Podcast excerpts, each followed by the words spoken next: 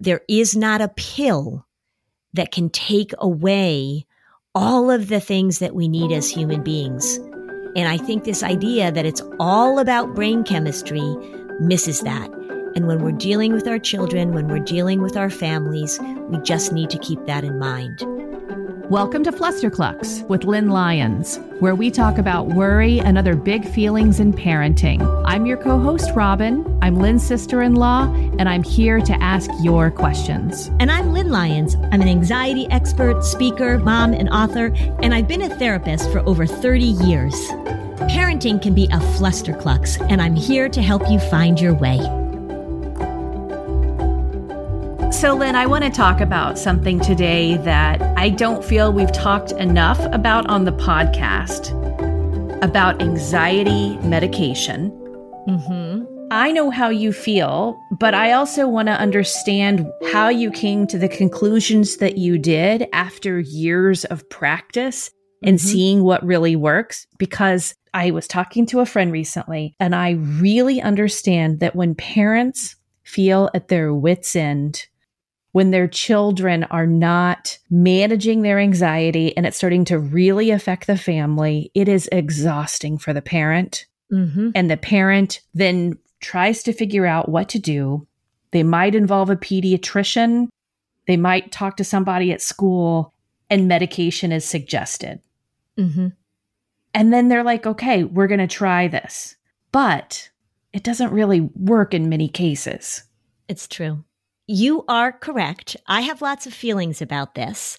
And I will be very honest about this. This is something that I dance around a lot. This is a topic that I am very careful with. It's interesting. You should say you were just talking to a friend. I just got an email yesterday from somebody who I don't know, somebody who contacted me through my website. And the gist of the email was basically that their child, who I don't know how old the child is, their child is really struggling. The family is really struggling. And they have tried many, many medications, he said, and nothing is working. And this is not an unusual email for me to get. This is not an unusual story for me to hear. I do want to talk about this. I've got a lot of information about this and I've got a lot of feelings about it.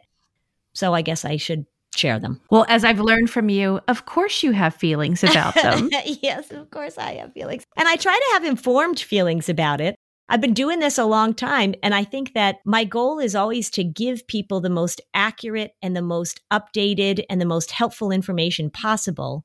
If I just may be so bold as to say, this is something that drives me up a wall because I feel like parents are missing out on some really valuable stuff. I feel like oftentimes parents are going down a path based on the desire to help, based on their exhaustion, based on the desperation, like you said, that we feel when our kids are suffering.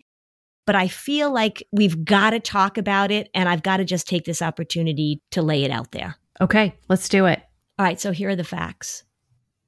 There are times if you are dealing with anxiety with a child when medication can be a really helpful adjunct. And I'll tell you when those times are. If you've got a child who's really crippled, really crippled by obsessive compulsive disorder. And define what that what does that mean because that sounds subjective as well. You mean what crippled means? Right, like to you what are you mm-hmm. calling crippled? They are not able to function. The family is absolutely held hostage by the OCD. The child is in great distress all the time because one of the things about obsessive compulsive disorder is that it feels really awful to be experiencing it. Your brain is really hijacked by the need to do these compulsions. So there are kids that, that have to compulse continually. There are kids that are having really scary, intrusive, obsessive thoughts that are really, really awful they're not able to sleep at night. They're not able to go to school. Or if they go to school, they're not able to function. They're not able to, as we always talk about, they're not able to connect outside of themselves. It impacts their relationships. So when OCD shows up at an early age like that, one, we know that it's probably in the family. There's a genetic push to it. And so oftentimes an SSRI oftentimes it's Zoloft or sertraline, sometimes Prozac, can be really helpful to bring the symptoms down. Mm-hmm. That said, even with something that we know like OCD, where the medication can be really helpful, the key to helping move in a really more positive direction with this thing. One is that the family is involved in the treatment because it runs in the family, everybody. The family is involved in the treatment. And also that they're learning the skills to manage this so that the medication isn't just the only thing holding your kid together. Because what we know about OCD and medication is that if a child learns the skills, if they get good treatment, OCD, we know how to treat it. You've got to go to somebody who knows how to treat OCD. Then, even if we decrease the medication and for some kids come down off the medication, those skills hold. But if you just do the medication and then we take the medication away, it's very likely that the symptoms will just come back oftentimes within two to three months. So it's very important for parents to hear that what you just said is that there's no psychiatric intervention that is the comprehensive solution. Yes. I should put that on a poster and laminate it in my office. I know what to get you for Christmas now. Okay. Oh, all right. So say that again. I'm going to say it. I'm going to repeat it. That was just so perfectly stated. There is no psychiatric intervention that is a comprehensive solution. That's exactly true. And when we say psychiatric, unfortunately, what psychiatric means in 2021 in the United States of America, for the most part, means medication. And I know that there are some psychiatrists that are still doing therapy, that are still really working on trying to address this from a non purely biological or medical standpoint. But to truly be honest with you, that is a rarity these days. So when we're talking about psychiatric intervention, unfortunately, in my opinion, it's going to be medication and it's going to be inadequate to just do that as an intervention for anxiety and for depression in kids and teenagers and adults, to be honest. So you were explaining that when there are scenarios that you mm-hmm. have found medication to be effective, mm-hmm. you described a scenario where a family is trying to help manage a child with OCD whose symptoms are absolutely controlling their lives. And mm-hmm. what you described, it does sound like a psychiatric drug that also facilitates the ability to learn the treatments. Mm-hmm that's a great combination. Yes. What's yep. another example of a situation where a psychiatric support helps treatment? So, another example of that would be if I've got a teenager who's really struggling with social anxiety, which means that, again, the disorder itself is getting in the way of their ability to connect. And so, one of the things I talk about a lot is that when kids are little, and they have a lot of social anxiety or what we call that behaviorally inhibited temperament, which is a risk factor for developing social anxiety, the adults are able to manage the social life and make sure that connections are made. But once you hit adolescence, if you have a lot of social anxiety and it's really hard for you to step into the world and you're not making connections and having that sense of belonging, depression is soon to follow so if that social anxiety thing is so profound, again, a little bit of sertraline, also known as Zoloft, sometimes a little bit of Prozac. I say a little bit because we start low and then we work our way up if necessary. That can help to just give them a little bit of a hardwood floor underneath so that they can do the things that I need them to do in treatment. So, again, I think some parents will listen to this they need to hear what you describe a profound situation that requires the medication. You need to unpack that. Because so many teens have social anxiety. Yeah. So, like, define that scale where it gets into that region you describe. Not able to go to school. So, uh, school refusers. School refusers. Yep. Not able to participate in what we would call normal developmental events. So, even if you're going to school, feeling absolutely overwhelmed with the idea of communicating with people. Oftentimes, this becomes an issue because somebody's so socially anxious that they can't even ask for help in situations. So being able to advocate for yourself. I'll give you an example. You send your daughter or your son off to college and they're not able to leave their dorm room. Or even if they are able to go to class, maybe they're falling behind or they have some questions about something and they cannot go and talk to a professor. They can't initiate a conversation. Even if they're feeling physically ill, they have difficulty maybe going to the health center. So they're really incapable of getting their needs met, of asking for help. That would be a situation in which it would be really, really appropriate to think about how can we use some medication here in order to allow them to get a little unstuck so they can do the things that we need them to do. Picture the thing that you've always wanted to learn. And now picture that you're learning it from the person who's literally the best in the world at it. It's fantastic, and that's what you get with Masterclass. I recently listened to Matthew Walker's talk on sleep and the importance of consistency with sleep. I loved Bobbi Brown's Masterclass, gave me all these tips about putting on makeup because, you know, I'm in front of a camera sometimes and I want to look good, and Bobbi was such a big help. So, this year, learn from the best to become your best with Masterclass. Don't just talk about improving. Masterclass actually helps you do it. Like I actually put on makeup the way that Bobbi Brown taught me how to put on makeup. This year, learn from the best to become your best with Masterclass. Don't just talk about improving. Masterclass actually helps you do it. Masterclass offers over 180 instructors. So, whether you want to master negotiation with Chris Voss, think like a boss with Martha Stewart, or maybe you want to learn how to just make your makeup look better with Bobbi Brown or sleep better with Matthew Walker, with Masterclass, you get unlimited access to intimate one on one classes with the world's best. I loved it. There are over 200 classes to pick from. New classes are added every single month, like a class that talks about your gut health. So many interesting things to learn.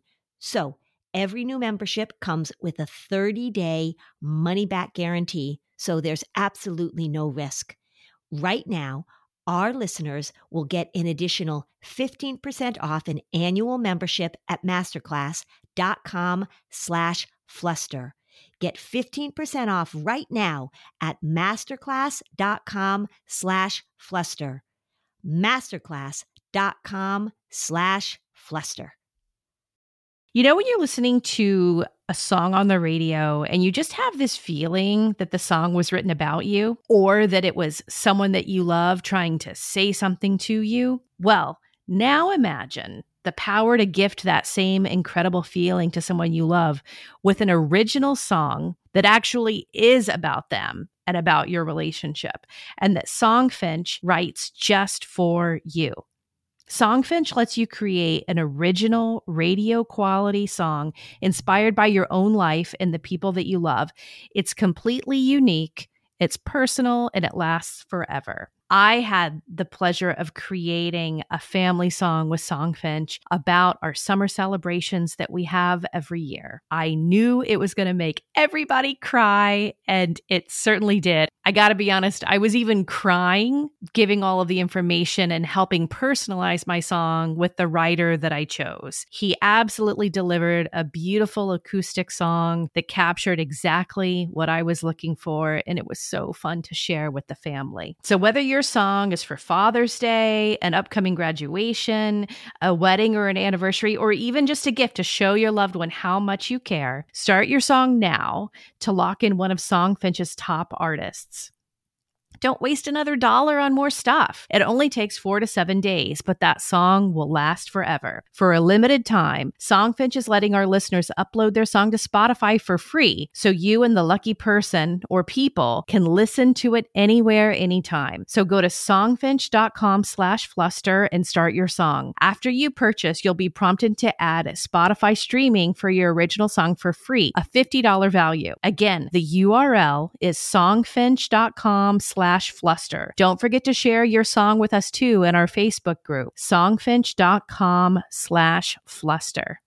It's still important that the foundation that the small dosage is giving them is enabling them to participate in the cognitive behavioral therapy that is the treatment. Correct. Again, and it's not just that the drug itself will fix anything. Correct.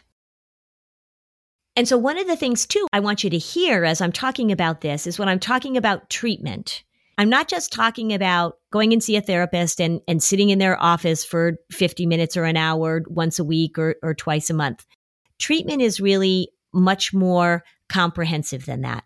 Treatment involves the family, it involves changing patterns, it involves everybody working together the time you spend in a therapist's office and the guidance you get from a good therapist is really helpful, but that's not all that I'm talking about. Right. It's a lot of family conversations. It's a lot of family conversations. It's working on it all the time. And one of the things I've been talking about a lot with the schools that I've been in and the parents that I've been talking about is the importance of small adjustments that we're consistently making small adjustments. We're consistently working on increasing our communication, paying attention to connection. We don't have to treat this as if it's this, you know, I'm in treatment. And it really is much more comprehensive than that. It's a part of your daily life. It's a part of your family life. So when we look at treatments that are really effective for depression and anxiety, a huge part of it is behavioral activation. So that means that we've got to get that person out into the world so that they can start doing things because our brain learns experientially. And if you've got a child or a teenager that is so stuck or so locked down, so unreachable because they are trapped inside of this thinking and inside of these these very strong feelings they're really real strong feelings then we can't get them to do the things we need them to do. And that's when sometimes unsticking them helps. So the reality is is that we don't really know exactly how these drugs work. We know what they do but the question of of how they work and what they do that's still up for a lot of debate and so when people talk about depression as being based on a lack of serotonin, or when people talk about OCD as being based on a, a, serotonin deficiency, we just don't know that. What we do know, and the research is pretty clear about this, is that a drug like Zoloft, which has been researched a lot, can help in those extreme cases. But the important caveat is this medication alone is the least effective treatment when we're talking about anxiety and depression. It's better than doing nothing sometimes. But I would even make the arguments that it's sort of worse than doing nothing because you're missing out on what is so, so important, which is how does the family change their patterns? How do you increase communication? And really, what we're talking about is relapse prevention. So if you've got a kid that's really struggling, even if you give them a medication, oh my gosh, this has changed their mood. They're so much better. Oh my gosh, this is so great. What we know is medication alone does not prevent relapse. We've got to think long term with this. So I'm thinking of the parents who are listening, and I'm thinking of the body of listener comments mm-hmm. that we've gotten mm-hmm. over now, over the years. So many people are listening who have their children on anxiety medication and might even have them in therapy, mm-hmm. but it's still not effective. There are reasons why people come to you and they say nothing has worked. Mm-hmm. So you think about the child who was prescribed an anxiety medication at seven or 8 mm-hmm. by the pediatrician which makes me crazy by the way because it's it's not really their training. Well i'm not blaming the pediatrician for prescribing the medication. I just think that as a first course of treatment you've got a 7 or 8 year old who's anxious. Guess what everybody? This is a family problem. It doesn't just show up. So to say oh i've got this 7 or 8 year old who's anxious so the first thing i'm going to do is prescribe them a psychiatric medication that makes me crazy. I'm just going to say it. It just makes me crazy. Well, that's actually what we talked about in last week's episode. Anxiety is a family problem and it is an essential family solution. Yep. The family gets you in it. the family has to get you out of it. And again, as I've said it before, but I really want people to hear this because I don't want anybody to feel shamed or blamed. If you're listening to this and you're like, oh my gosh, I put my kid on an anxiety medication when they were eight or 10, that's what you're told to do. That's the course of action. The most frequent treatment of depression in this country for adults is medication alone. That's the most common treatment. That's the most common course of action. So it's not like if you did this, you were bucking the trends, that you were going rogue. This is what we're telling people to do with themselves and with their families. If you're listening to this, having an anxious child is not an unusual thing. Having a depressed kid is not an unusual thing. You going through an episode of depression or you struggling with anxiety or grief or all of the things that we struggle with as human beings, OCD, man, these things are common. These things are absolutely common. It's just that the treatment of medication alone, this idea that these pills are the solution, it's just falling flat. It's just not working.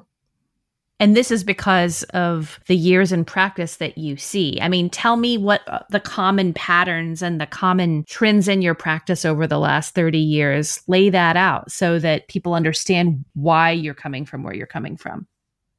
So, I've been in this field for a long time. This is my 31st year.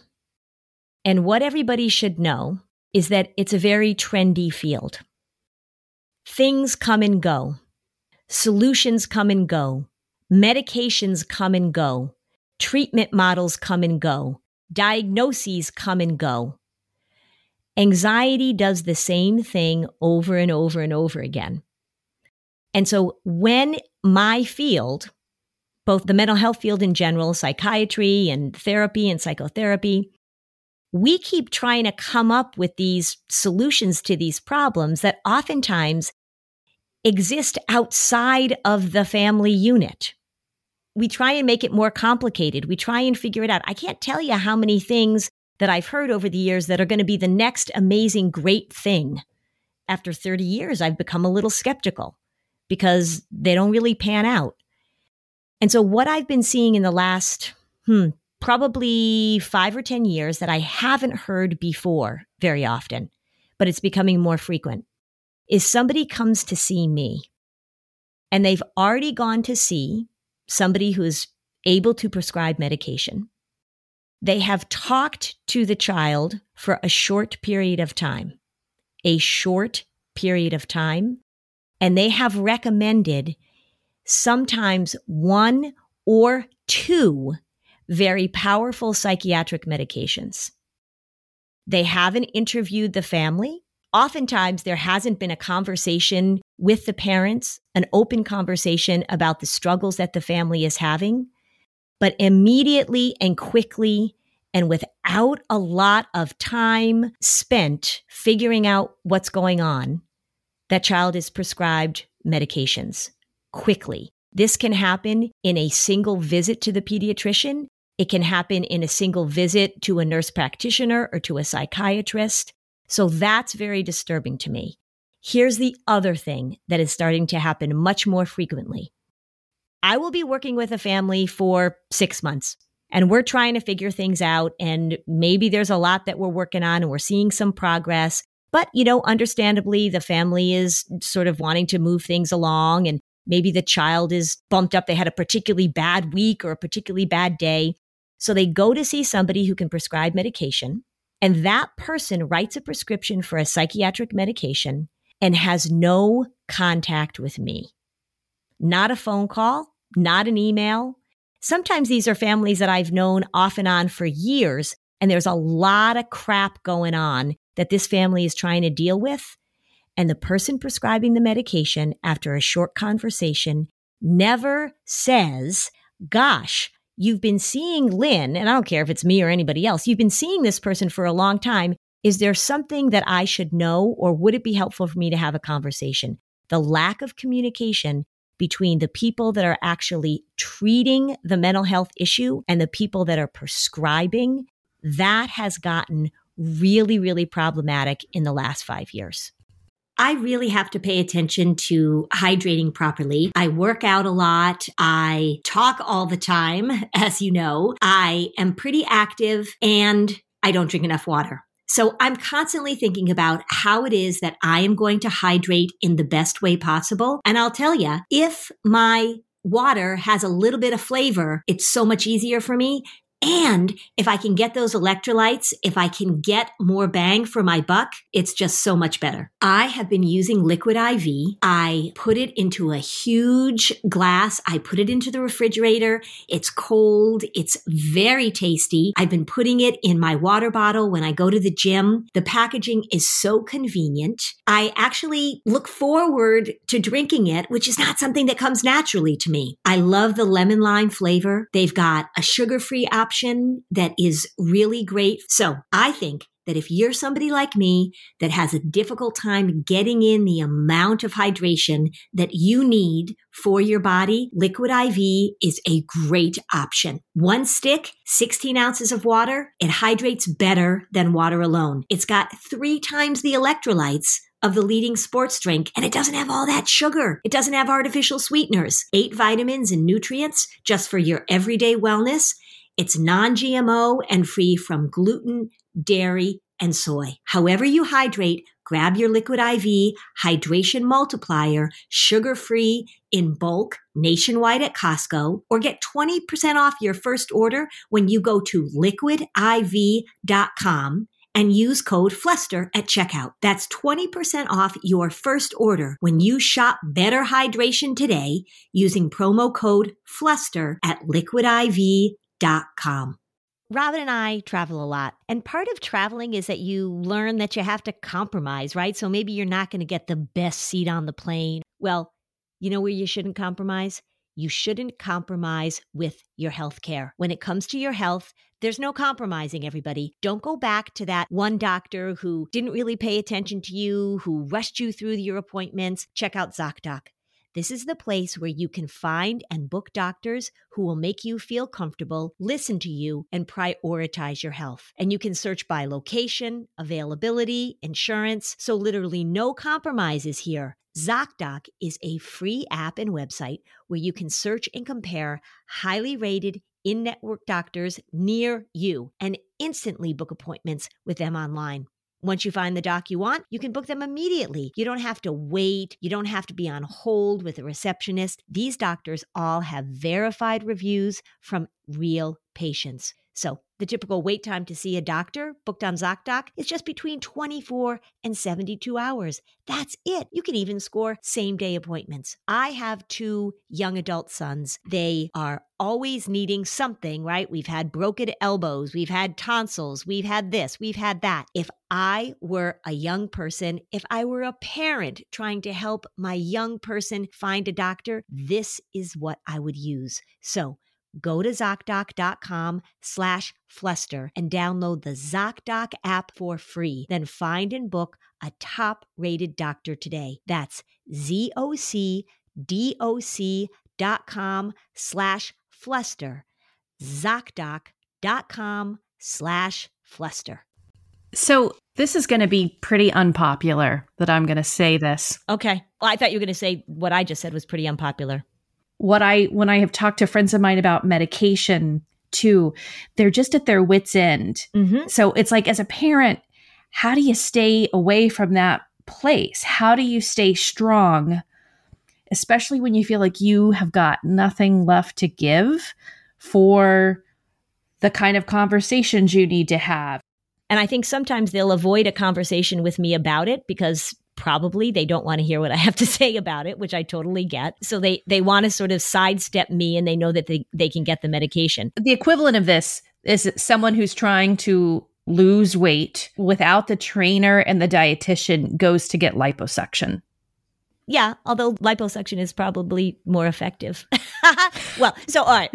Um, so so what what what I think the issue that you're talking about, which I think is a really important thing for us to talk about, is when parents feel desperate, when they feel like they're not getting the help they need, when they feel like they're not being heard, when they feel like perhaps they're not doing all that they can. So I hear that a lot from parents like, well, what if this really would help and somehow I'm not doing it? So I'm missing out or I'm, I'm depriving my child of something that would help them.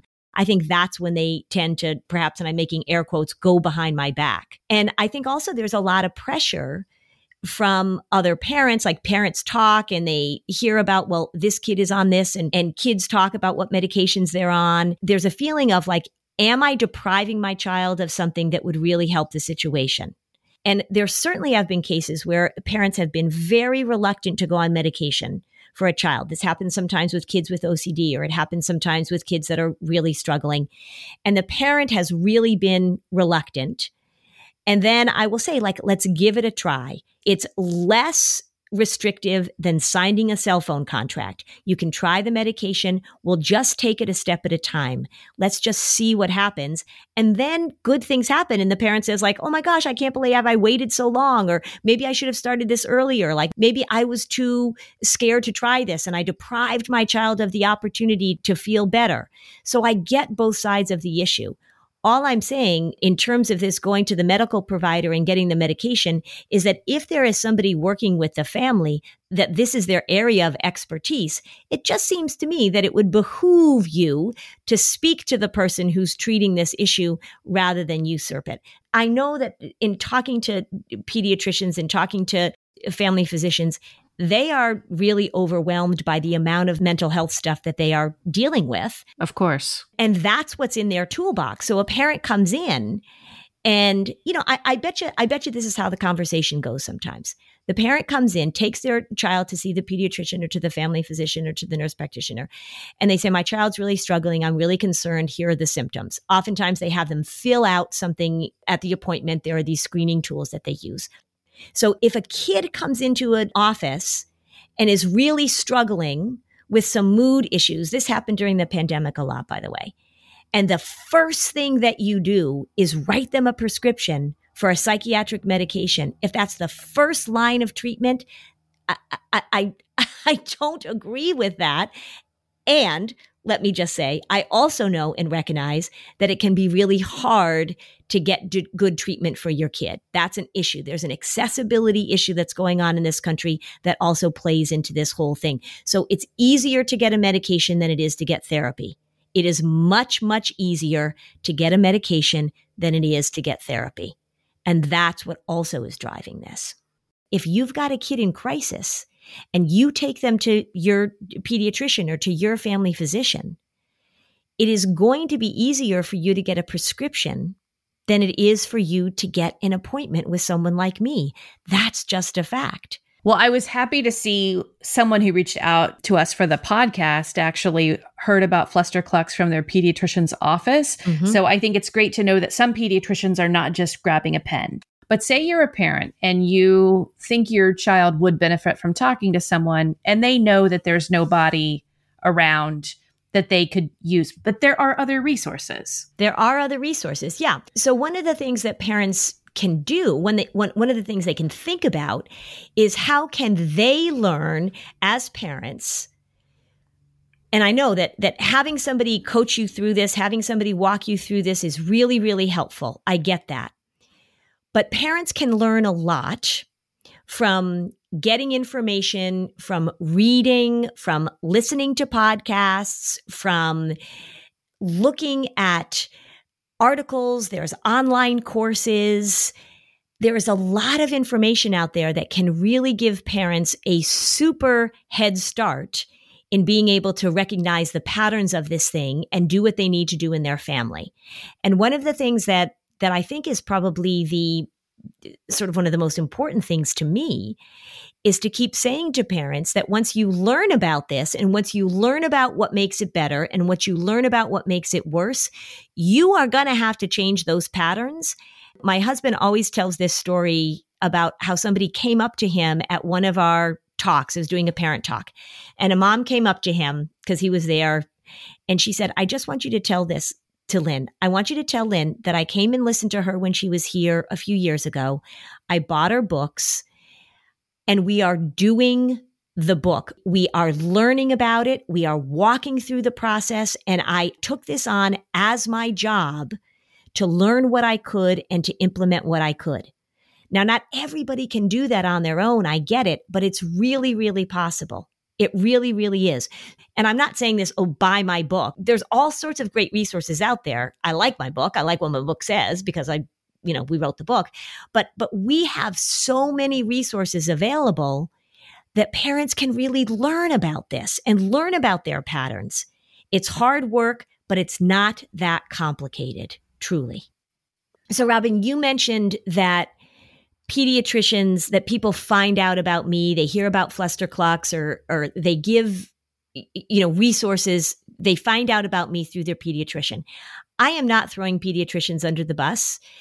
I have I have talked to pediatricians, I have talked to family physicians, and as I said before, they are totally overwhelmed. Yeah, they're doing the best they can. Yeah, they're doing the best they can. And I think that one of the things that's hard for them is that they've got 15 minutes to talk to a family. Oftentimes the family is in crisis and they're trying to do the things that they know how to do. They're trying to guide the family to the best resources possible. The resources oftentimes aren't available. So, so I just want to say, and, and I think when I talk to pediatricians and when I talk to family physicians, they totally agree with me. They're like, yeah, we don't know what to do with all these kids coming in. And they're really just trying to get through all of the patients that they have to see. I'm not a provider. I've just listened to you talk about your work over the years as your sister in law. But the thing that I I have so much compassion for, and of course I know you do too, that I just want to repeat is that I feel so badly for the parents who have a child in crisis. They don't know what to do. Mm-hmm. They want to do everything they can on a really empty tank because the yep. crisis that their kid is in has completely depleted them. And then they finally try and do something and it doesn't work. Yep. I just feel really bad for them for that. And i think that that's that's actually why i wanted to talk about this today and sort of get you to to just say it like it is. Because if you're a parent right now who's trying to figure out what direction to go what would you tell them? So a few things. One is that when you talk about this crisis and when you talk about a family in crisis and that the parents are feeling completely and totally depleted one of the things that's important to know is that Parents often wait between two and eight years after they start seeing symptoms before they get treatment or go for help for their child. So don't wait. If you start noticing these things, don't deny it. Don't say it'll go away. Don't hope that they grow out of it start paying attention to it as early as possible rather than waiting for such a long time. Because when a parent gets to the point where they're absolutely depleted and worn out, it's not because this has been going on for a week or a month. It's often because it's been going on for several years. So, with anxiety, when you start seeing it, jump on it quickly. And you don't have to jump on it quickly by saying, oh, we're going to immediately get therapy or we're going to immediately go talk to the pediatrician, but start investigating it and learning about it, particularly if you have anxiety in your family, particularly if you know that this something is something that hangs around in your family. Get on it earlier because that's going to help you feel better about it. The other thing I just want to say to parents I have a lot of empathy for this. This is what I do for a living. I'm a mom. I get it. Don't give up. There are really helpful things that you can do as a parent that you can look at, that you can learn about, that you can eh, talk to people, find out what what works, find out what doesn't work, educate yourself about this. Don't act as if or don't believe that you can't help this because you don't know anything about it. Learn about it because I'll tell you, anxiety is not mysterious. We know how it operates. We know what it does. Learn about it become your own source of information about this and start talking about it with your family and your kids. There's no shame involved in this, right? I, I make a big distinction between blame and responsibility. I am not blaming any parent for finding themselves in this situation, but you can take action. You can ask, you can look, you can read, you can learn, and then you've got to put these things into practice. You can do it. You can do it. I know it takes energy. Don't wait until you're depleted. That would be my advice. Don't wait until you're depleted.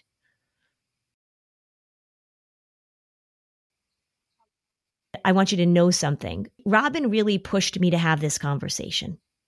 She really wanted us to address this issue because it's an anniversary for her of losing one of her friends during her teenage years to suicide. And one of the things that Robin has talked to me about, and chime in when you want to, Robin, because I know this is emotional for you, is that just thinking or just believing that medication alone is all we need to do to help our kids and our teenagers when they're struggling. I think that's why Robin really wanted to have this conversation and why she really, really advocated for me to talk about this thing as openly as I possibly can, because quite honestly, it's often a conversation I steer away from, which I shouldn't if you have a child that's struggling, if you have a child that's depressed, if you have a child that has OCD, if you have a child that has social anxiety, medication alone is just not enough. It can be a very helpful adjunct sometimes, but the research is very, very clear that we need to do more for our kids. It's about connection. It's about emotional management. It's about feeling supported. All of the things. If you're listening to this episode now and you didn't listen to the episode we did last week, I strongly recommend that you go back and listen to that one now. This is about connection. It's about humanity. It's about love and caring. And there is no pill that alone is going to make up for the things that our kids need right now. And I think that's the message that I want to convey. Yeah, I'll say it through tears, but there's no psychiatric intervention that is a comprehensive solution. That's right. For some people, it's really helpful. But look, even when we look at people who have severe mental illness, people who are struggling with schizophrenia, for example, which is just one of the most heartbreaking mental illnesses that we see, there is so much good research and so many incredibly wonderful programs for people with severe mental illness that revolve around a sense of community and a sense of belonging and a sense of connection. That's what it comes down to over and over and over again. If we can look at the mental health issues in our kids right now, not as these diagnostic categories, but as something that we as families and we as communities need to address all the time, every day, with all sorts of skills and all sorts of connections, and taking every opportunity we have to teach our kids how to manage their emotions and understand what's going on inside of them. That's treatment. Treatment doesn't just happen sitting in my office. Treatment happens every minute of every day as we're working to give our kids the skills that they need and I talk about those skills all the time. It's just not a pill, and it's even just not a therapy session. It's much more comprehensive. So join the Facebook group so that you can ask Lynn your question on an upcoming episode. Thanks for joining us on another episode of Flusterclux. Bye, Robin. Bye, Lynn. Are you overwhelmed by the things that get in the way of you doing what you want to do? Are you looking for ways to simplify life to better align with your values? Do you want to create space in your schedule so you have room for more of the good stuff? Play, joy, relationships, gratitude, and more? If you answered yes to any of these questions, I invite you to check out Edit Your Life, a podcast to help you edit the unnecessary from your life so you have more room to enjoy the awesome. Through episodes with me, Christine Koh, and a range of super smart, compassionate, and thoughtful guests, You'll come away with big picture insights and practical ways to declutter your home, schedule, and mental space without getting bogged down by perfection. I have always believed that small moments and actions matter tremendously. My goal is to help you find agency and space in your life through doable baby steps that will leave you feeling accomplished instead of overwhelmed. Check out Edit Your Life wherever you enjoy your podcasts.